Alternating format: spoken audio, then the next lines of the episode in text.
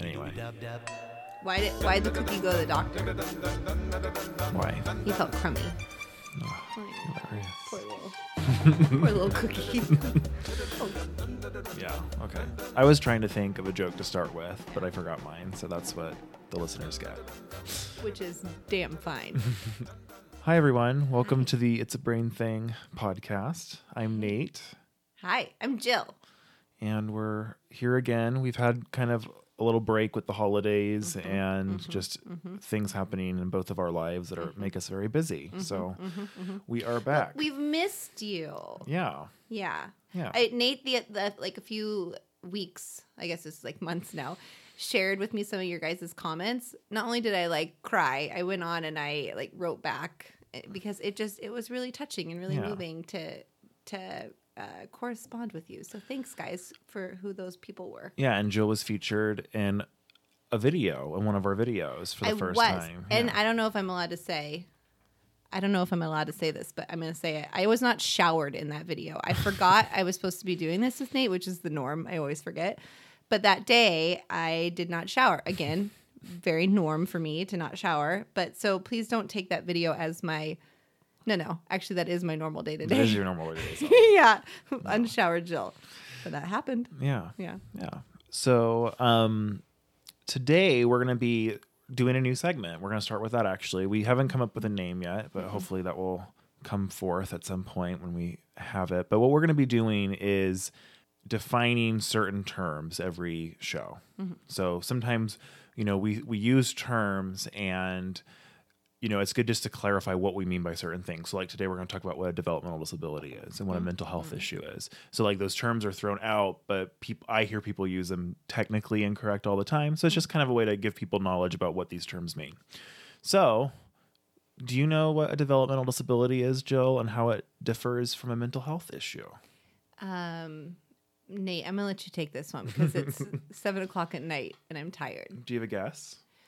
Of what developmental disability means. I Yeah. I always understood it as being a barrier in someone's brain Mm-hmm. that inhibited typical development. Yeah, yeah, that's a good. Oh my god, that sounded really. Swear Yeah. to God, I'm so tired. Yeah, that's a good. That's a good one. I'm Yeah. really proud of myself. So- yeah. okay. So the you know the term has the clue developmental. It has to do with development, specifically you know in our conversations, development of the brain. Mm. So sometimes something happens which changes the course of development, as would be typical.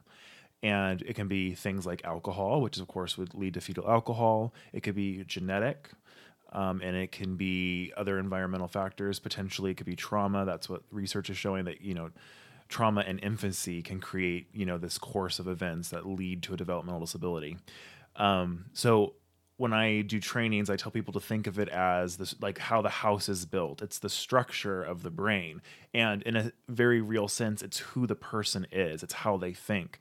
And you know, we've talked about neurodiversity a little bit um, before and how it's um, to both of us, it's a value that, you know, so we- we've talked about this before, like neurodiversity and how um, talking about cures for certain developmental disabilities is kind of a really sketchy thing and when you mm-hmm. when you look at what the advocates have to say like a cure for autism that's kind of controversial And hurtful. right Right. Be- because it is how their brain is wired Right. And it insinuates that we have to heal from it instead of Right. learning to be with it. Right. And that's not to say that, you know, because for fetal alcohol, it, it is a type of brain injury, if you mm-hmm. will. Mm-hmm. So, you know, it's it's definitely not supposed to be there in that case, but it's what it it is what it is at this point. So then we want to ask ourselves, how can we, Yes. you know, help this person support them and then what can we learn from them how can they enrich our lives that's important to remember too Oh my gosh, huge. I always tell our daughter, I always say, I want to just borrow your brain for a day because it's just so intriguing how she gets to see this world and interpret this world. And it, I mean, it's just, I would love to borrow that perspective because Yeah. it's magical. Yeah, Yeah. definitely. So then examples of developmental disabilities are of course fetal alcohol spectrum disorders. What we, we have intellectual disabilities, that's a pretty common one. We Mm-hmm. used to call that mental retardation, but We don't anymore. We try to move away from that word. what Um, about neural developmental disabilities? So, like, fo- so that is a term. I hear that a lot. Yeah, that's a term that's used. Um, man, I really hope I say this correctly. Yeah. Um, I'm sure people will correct me if I'm wrong, but it's a term used, and it's often used in the context of fetal alcohol, and And, it, autism, right? and, and it can be autism, but it means there could be a lot of things going on here. So mm-hmm. you'll you might get a diagnosis of neurodevelopmental disorder uh, due to fetal alcohol exposure, however mm-hmm. they word mm-hmm. that. So that's essentially the the person diagnosing saying it's probably alcohol, but maybe it's trauma, maybe it's certain other things that you know that we don't know about. So that that would fall under a developmental disability. Down syndrome is a type of developmental disability. Autism is classified under developmental disability. So that, that those are examples. Um, so then, what's a mental health issue?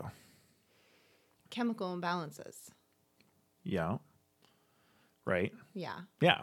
So instead of like a wiring necessarily, it is a chemical Yeah. imbalance. Most of them are chemical. Some of them are. s- Some of them are considered to be neuro, neurological. Mm-hmm. Um, like ADHD is considered to be neurological, but um, we can treat those, right? We if, if it's something like anxiety, we can treat that, Mm-hmm. and so of course they're much more common, I think, Mm-hmm. than developmental disabilities. I would say so. Um, most people with developmental disabilities, of course, have a lot of mental health issues because mental health issues can develop sometimes due to genetics, but also like due to life events. So things like PTSD. So if you have a developmental disability, because of how our society works, it, we put peop we put those people in situations where they're more likely to develop mental health issues. They can't choose where they live, right? People boss them around all the time. Um, they're not given opportunities to c- develop connections. Mm-hmm. People reject them when they try. All of those can lead mm. to various different mental health issues. So- Yeah. and in fetal alcohol specifically, we're going to get a lot of anxiety and, you know, just a lot of just kind of various other ones. And I would say anxiety is the top mental health issue. Yeah. Um, yeah. So, Hey Nate, what? why is anxiety the most common?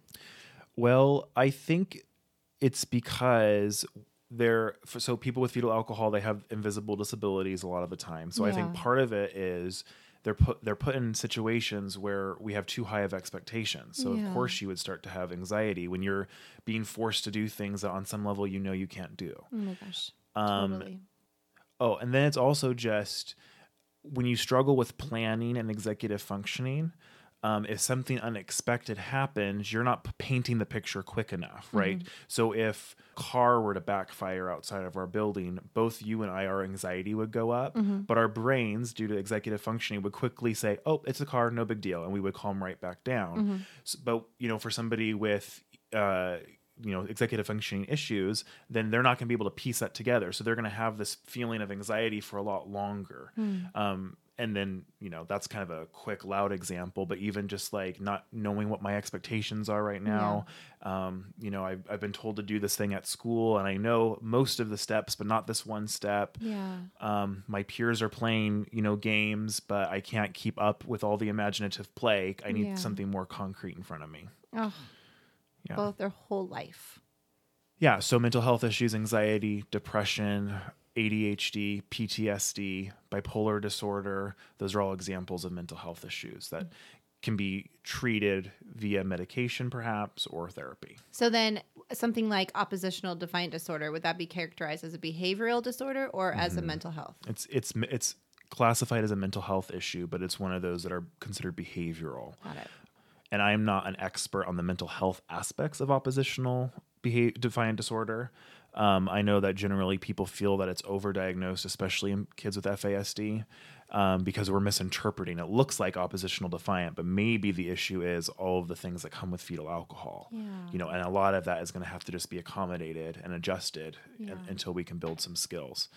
But yeah, I might do a bunch more research on oppositional defiant disorder and oppositional behavior and we can do an episode on that because that's a really tough issue Yeah. and i have a lot of thoughts but i need to like just make sure they're all accurate before i sure. put them out there because i don't sure. want to you know make Yeah. a mistake uh, and you know spoiler alert nobody has the answer to how to deal with oppositional behavior regardless of whether it's a mental health issue or behavioral Yeah.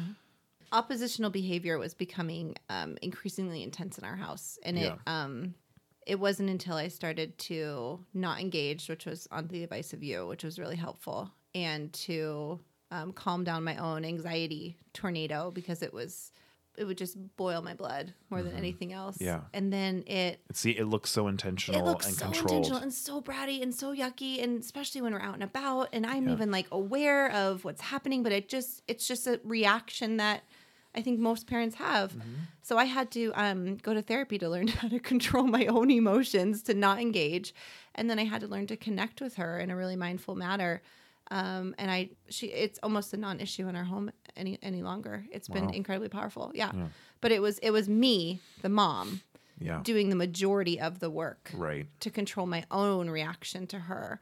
That's where the power was. And for me to be able to connect with her, because in those moments I felt that's when her anxiety tornado was spinning a million miles. And it was my job to calm it down for her. So, So hopefully that you know clarifies some things, um, and you know that those definitions are really kind of what I've come up with. So Mm-hmm. people might have different understandings, and I, I I'd actually be curious to hear you know if anybody would want to tweak you know how I defined those things because I'm always interested in just learning more. Mm-hmm. So you guys can contact us via Facebook or our website. and Instagram. Oh, wait, we don't have an Instagram. We don't have an Instagram yet. Producer Cat. Producer Cat. Um, the next thing we're going to talk about today is just kind of the main theme of reinterpreting situations through a cognitive skill lens, and which is really my approach. Uh, you know, in my my everyday work, which is consulting with families, is to take the behaviors from the parent's perspective and put them through this lens of cognitive skills and just tr- just as essentially as a way to say okay if there's a skill missing that's creating a behavior how mm-hmm. can we as the adults be that skill for the person Yes. and this is all you know it's, it's not a perfect system but it's just a different way to interpret Nate, wait, say that last part again because I think that's everything. That last sentence you said, we as the adult. Go on. Yeah. Yeah. So we as the adult get so we as the adult assess what skills are we demanding of our kid mm-hmm. in the situation that's creating a behavior. And if they don't have the skills we're not going to just expect them to have it. So we're going to then provide a support. Yes. Oh my gosh. Love it. yeah. That's what i call cognitive supports. So we have let's talk about the situation mind so you and your daughter have been doing mindfulness Yes. um, both meditation and just like strategies right yes. so why don't you kind of describe quickly like what mindfulness is? I like how you threw in the quickly. Well, just because I mean, because it can be a lot of things, Yeah, right? yeah. And, um, and then maybe talk about like how you guys have started to work through the words to use when talking about anxiety because that's Yeah. a big issue for her. Yeah. Um, I guess our interpretation of, of mindfulness is to put the focus on ourselves and controlling our own self and being aware, not necessarily controlling, but being aware of our own self moment to moment instead of um, allowing our anxiety to tie us into what everyone else is doing wrong and how are we going to fix everyone else. It's really about tapping into who we are and how we feel. And then and that is a more it's a more holistic approach to um, feeling and understanding emotions and reactions.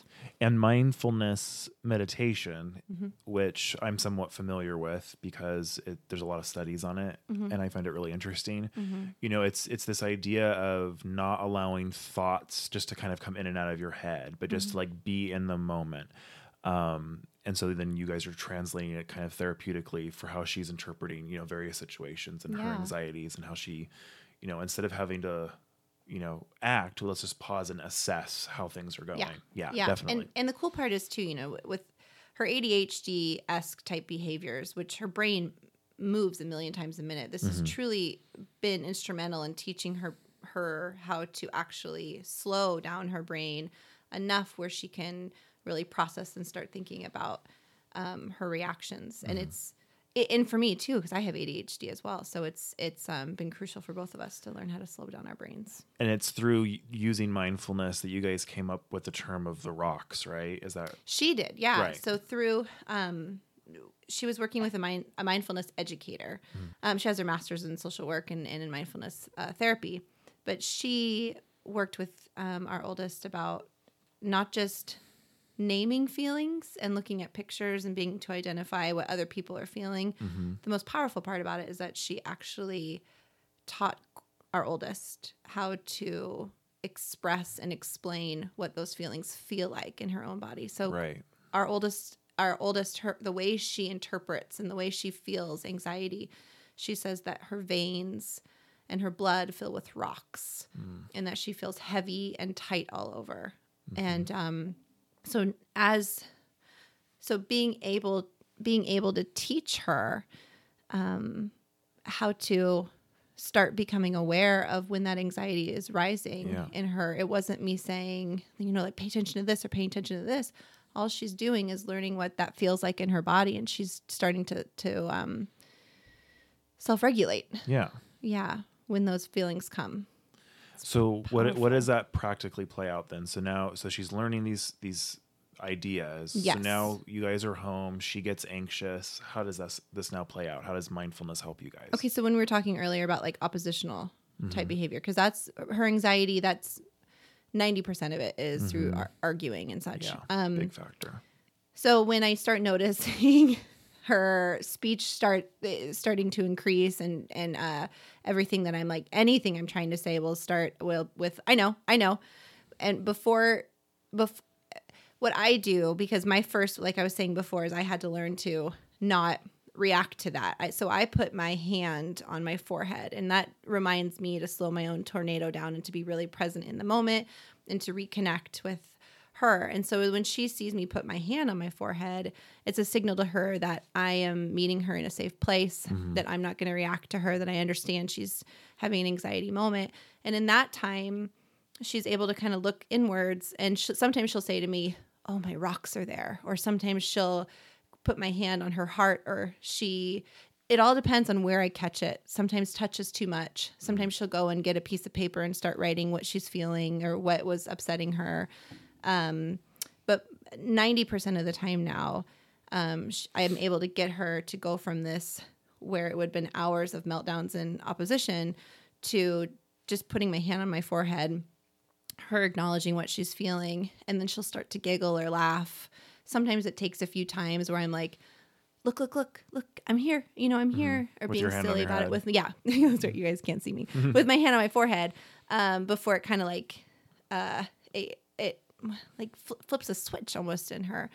And, but it took a lot of time of practicing of me giving her that safe place and, and her knowing that when my hand goes on my forehead, that's me acknowledging that I'm finding a calm, safe place for her to feel better in. Yeah. Um, so it's been, it's been, it's just been really great.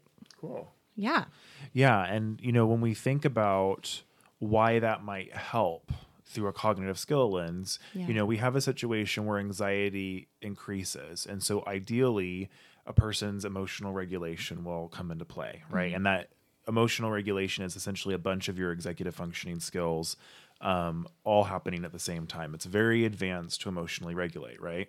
And so it, it makes sense that kids can't do it very well because they haven't developed these skills so w- because you guys practiced so Mm-hmm. that's one really good thing that you guys did you didn't just talk about it in one environment and then Yeah. wait until you needed to implement it you talked about it and then took it into the environment practiced it and practiced it Yes. um, and you you you helped her to understand and this is going to be really important for a lot of kids that this doesn't mean no it doesn't mean you're in trouble Right. this is this is literally what it means because we know in those moments of anxiety especially the first several times they're probably going to like not want to follow through on that Yeah. on this kind of plan yeah. um yeah so what you're doing because you've practiced it so many is you're essentially creating the shortcut so then in the moment you're doing a visual notice that look at she jill is doing all things every Mm-hmm. I know. everything I was right taught well. right she uh she's not using a ver she's not saying okay we're gonna do the plan we're gonna do the plan Right. she's using a quiet silent Gentle. visual Yeah. signal Yeah. and so it might take a few times you know of, of that prompting to kind of click everything into place but now you've done a lot of that pre-cognitive work so now Mm-hmm. she can sit there and intentionally instead of trying to engage she calms down and then she she- feels it. and and what that does is it actually preserves her executive functioning skills which then allows her to start emotionally regulating Absolutely. right? so yeah so that's one way we can translate kind of why an intervention helps with a situation on a cognitive skill level let's talk about the time that you said that your eldest was freaking out, and then you real and you guys kind of figured out that wearing the noise cancellation headphones helped. Yeah. Talk to us about that. Well, let's go back to when she started eating independently because that's when the problem started. I always say, I'm going to choose a different name for her. I'm going to say, Stella, take a bite. Stella, take a bite. And I would always, uh, almost every single bite, I was having to instruct her and remind her to take a bite. And we sit at the table for most of our meals and we have conversations. And she was more excited about the conversation than she was being able to talk. And, and doing both of those cognitive things were just a little bit too much for her. Um, but at the age of nine, it was just getting really hard and she was getting more and more frazzled. I think really from like six onward, she was getting more frazzled and um, disengaged in the, in the conversation and stuff because she she just it was too much for me to start to keep telling her to take bites. So I finally realized um, I tried noise cancellation headphones on her at the dinner table recently, and she's eating independently for the first time in her entire life. And I was like, oh, and by, and by eating independently, you mean is engaging in conversation and eating Yeah. without you having to constantly harass yeah, her to, has to take a bite or feeding her bites. Yeah, Yeah. manually. She's sitting there. She's having a conversation. She's not screaming at her brother to stop enjoying his story of how his day went. Yeah. um, you know, saying it's you're too loud and. Um, I it, so it, it I feel like such a fool that it took so many years to just figure out such a small little piece that just made Right. her world feel better. And so let's look at that situation. Yes. So first of all, what what could have been going on? What cognitive skills are needed to sit down and have a meal? Well, you need to be able to communicate, which is called expressive communication. You need to be able to process what people are saying. That's receptive communication. You also need to be able to focus somewhat on your meal mm-hmm. and initiate movements and you know kind of track you know wh- where you're at with your meal but also the conversation at the same time. So yeah it's a very it's a it's an advanced thing mm-hmm. that a lot of us don't even think about how advanced it is. We're just enjoying ourselves right? Mm-hmm. So it's so it's mm-hmm. so this is where we have to remember what seems so natural for our adult brains and our neurotypical brains is our skills that we learned and we practiced and we practiced them successfully which is why we kept getting better and better. Mm. Um, nothing is natural right? It's it's it's skill there also probably could have been a sensory element there probably Yeah, was for sure. right so And she does have auditory processing disorder. Right. Yeah. Yeah. And so th- there could be sensory things going on. So when you're sitting to have a meal, oh, you also have to resist impulses and ignore distractions. So I kind of separate those out. And ignoring distractions and all the skills that we've been talking about takes a lot of fuel. Mm-hmm. So especially at the end of the day, you know, for the for dinner, Yeah. you know, there if she's been using her skills all day, she's not going to have very much of these controls that she needs to have when you put the noise canceling headphones on, A, they probably help remove a lot of background noise, which mm-hmm. would therefore be less distracting, right? Mm-hmm. Um, and they also probably help just kind of keep her thoughts kind of in one place, just that environmental mm-hmm. change. And so she can focus more on what's being said and and just Just eating. eating at the same time. Yeah. And in some ways, maybe it was none of that, right? Maybe I'm just I'm guessing completely wrong, but just doing something different sometimes, sometimes just being intentional about something also helps. Yeah. Like the, just trying something new instead of just pressing on. Because how were you feeling when you had to spend your meals doing that? Was that pleasant for you? No, I mean for for many years I I didn't care. Like it was just part of it and she was happy and so I was like I could do this for as long as I needed to. But as soon as she started getting agitated and frustrated, that's when I was like, uh because it was such a sacred time for our family and I wanted it she loved it so much and she was losing her her love for for conversation at dinner time. And so I um, that's when I really, but nothing was working. You know, I was, I would try like timers that would just make her anxious. I tried, um, like visual reminders. Like I would lift up a card with a fork, you know, I would try, I tried all these different things. I, we tried, but I, I knew she wanted to be engaged in the conversation and, and, uh, it, it was just a fluke that one day I just clicked in my head, Yeah. which was ironically probably one of the most simplest things I could have tried in the beginning, but lesson learned. Yeah, definitely. I'm a human. and in that kind of scenario, you know, makes total sense with people who struggle with processing skills, mm-hmm. whether it's communication or sensory. Like that is, you know, just t- taking away a barrier. In this case, hearing too many noises can be a real help. You know that list of cognitive functioning stuff that you have? Yeah, the cognitive skills list. Yeah. Mm-hmm. I think that would have been helpful for me to actually take that while sitting at the table with her and I could have like observed and if I would have done that, I think I could have um, figured it out sooner. Yeah. Yeah, I could have. Cuz I just was I was I was tired at the end of the day, you Right, know, and yeah. I'm overwhelmed and I'm um especially when she was getting ornery. Yeah, so I was just super tired and I just had no nothing left. I was like, "Oh Yeah. god, not again." Yeah. Yeah. So it um that would have been really helpful if I would have had your your list. Yeah. And people can download the list from our website, and we'll put a link in the description of the podcast. Um, and maybe we should do a future episode where we actually go through the list together, Yeah. and then I can kind of explain each one. We have videos on the channel explaining each skill separately, Mm-hmm. but also I'm getting ready to change the list a little bit. I'm updating it. Whoa. Yeah. It's big time. It's going to be good. That's Um, what happens when you get fancy, yeah. like Nate Sheets. let's talk about one last thing One last thing. money. Money. Money. Money. Yeah. Did you know, Jill, that people can support our podcast on Patreon? Oh. yeah, I feel like more people need to support our podcast on Patreon. I think that'd be good. Yeah. Yeah. And really, when people support us, they're they're supporting both the podcast and the videos. So yeah. um, if you guys are interested, if you like what you hear, um, you know, we're trying to kind of build a following, and the more we make, the more time we can devote to making the podcast and the videos. Because right now, you know, we have to do that in our free time, so Mm-hmm, um, it takes a while. Like when my brain is half turned off at Yeah. nighttime. And people can give for as low as two bucks a month, so it's not a huge commitment, and we appreciate any support people are willing to give us. Hugely, hugely appreciate.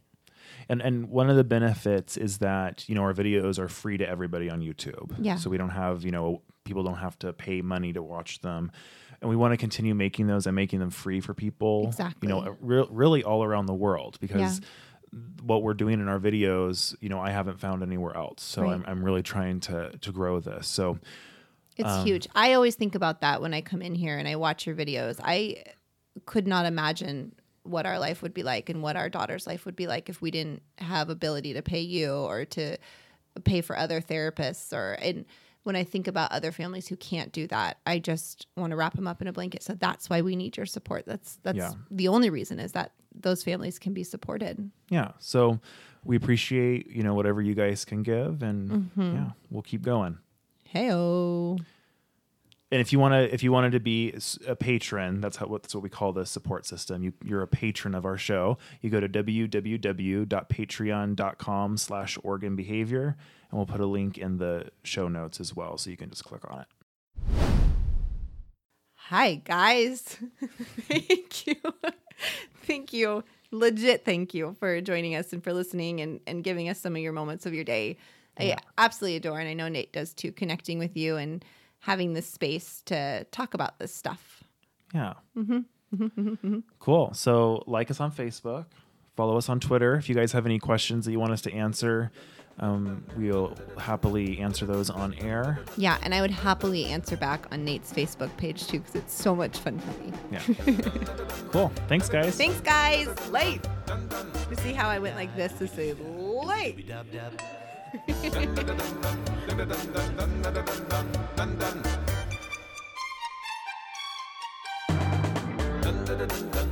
dun dun dun dun